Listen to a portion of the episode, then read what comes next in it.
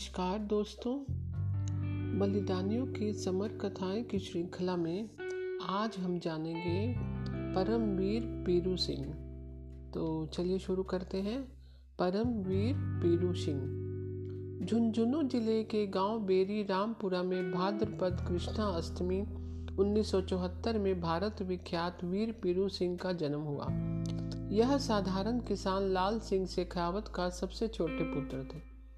ये विद्यार्थी जीवन में कबड्डी, कुश्ती एवं खो खो के बहुत अच्छे खिलाड़ी थे।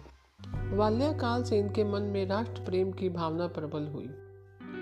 इसलिए 20 वर्ष की आयु में सेना में भर्ती हो गए मई 1936 में झेलम के रेजिमेंटल सेंटर में एक वर्ष के प्रशिक्षण के बाद इनकी नियुक्ति पांचवी बटालियन में कर दी गई। सिंह ही इनकी पदोन्नति हवलदार और उसके बाद सन 1945 में कंपनी हवलदार मेजर के पद पर हुई। सन 1947 में इन्होंने जापान में कब्जा करने वाली सेना के भारतीय दल में शानदार कार्य किया और आज़ादी के समय इनका स्थानांतर राइफल की छठी बटालियन में कर दिया गया। सन 1948 में पाकिस्तानी कबाइलियों ने कश्मीर पर हमला कर दिया। तब मुकाबला करने छठी बटालियन को टीथवाल भेजा गया। इसकी डी कंपनी का नेतृत्व हवलदार मेजर पीरू सिंह नंबर दो आठ तीन एक पाँच नौ दो संभाले था। इस कंपनी पर अत्यधिक भरोसा करते हुए कबाइलियों के कब्जे में कश्मीर को मुक्त करवाने की ज़िम्मेदारी सौंपी गई। मई 1948 में कंपनी ने पीरू सिंह के नेतृत्व में आश्चर्यजनक सफलता अर्जित की। जुलाई 1948 में दुश्मन ने पुनः आक्रमण कर दिया। तब भी इस कंपनी ने इस हमले को मुँह तोड़ जवाब दिया। तीर्थलाल के दक्षिण में रीछ मार्ग गली की सुरक्षा करते हुए पीरू सिंह ने अदम्य साहस का परिचय दिया। अपनी जान की परवाह न करते हुए उस स्थान तक पहुँच गए, जहाँ से शत्रु सैनिक लगातार गोलियाँ बरसा रहे थे। दुश्मन ने हमारी पहाड़ी को कब्जे में कर रखा था। उस पर मशीन गने लगाकर अच्छी तरह मोर्चा संभाल रखा था। हमारी प्रत्येक पहुँच व मार्ग पर पूरी तरह रोक लगा रखी थी। इस जान हथेली पर रखने वाली कंपनी ने उस पहाड़ी पर आक्रमण किया।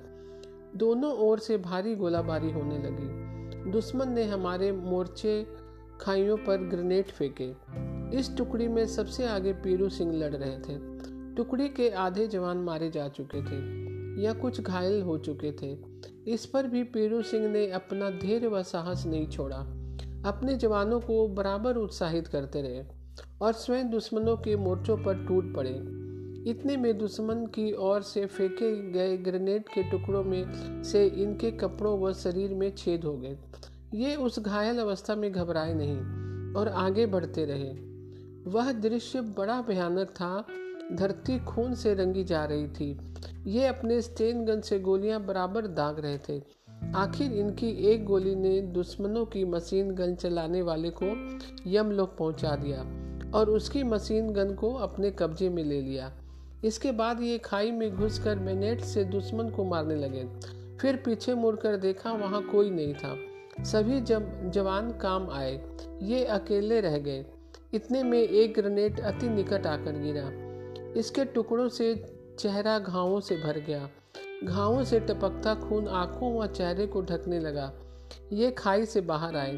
दुश्मनों की ओर ग्रेनेड फेंका और दूसरी खाई में कूद पड़े।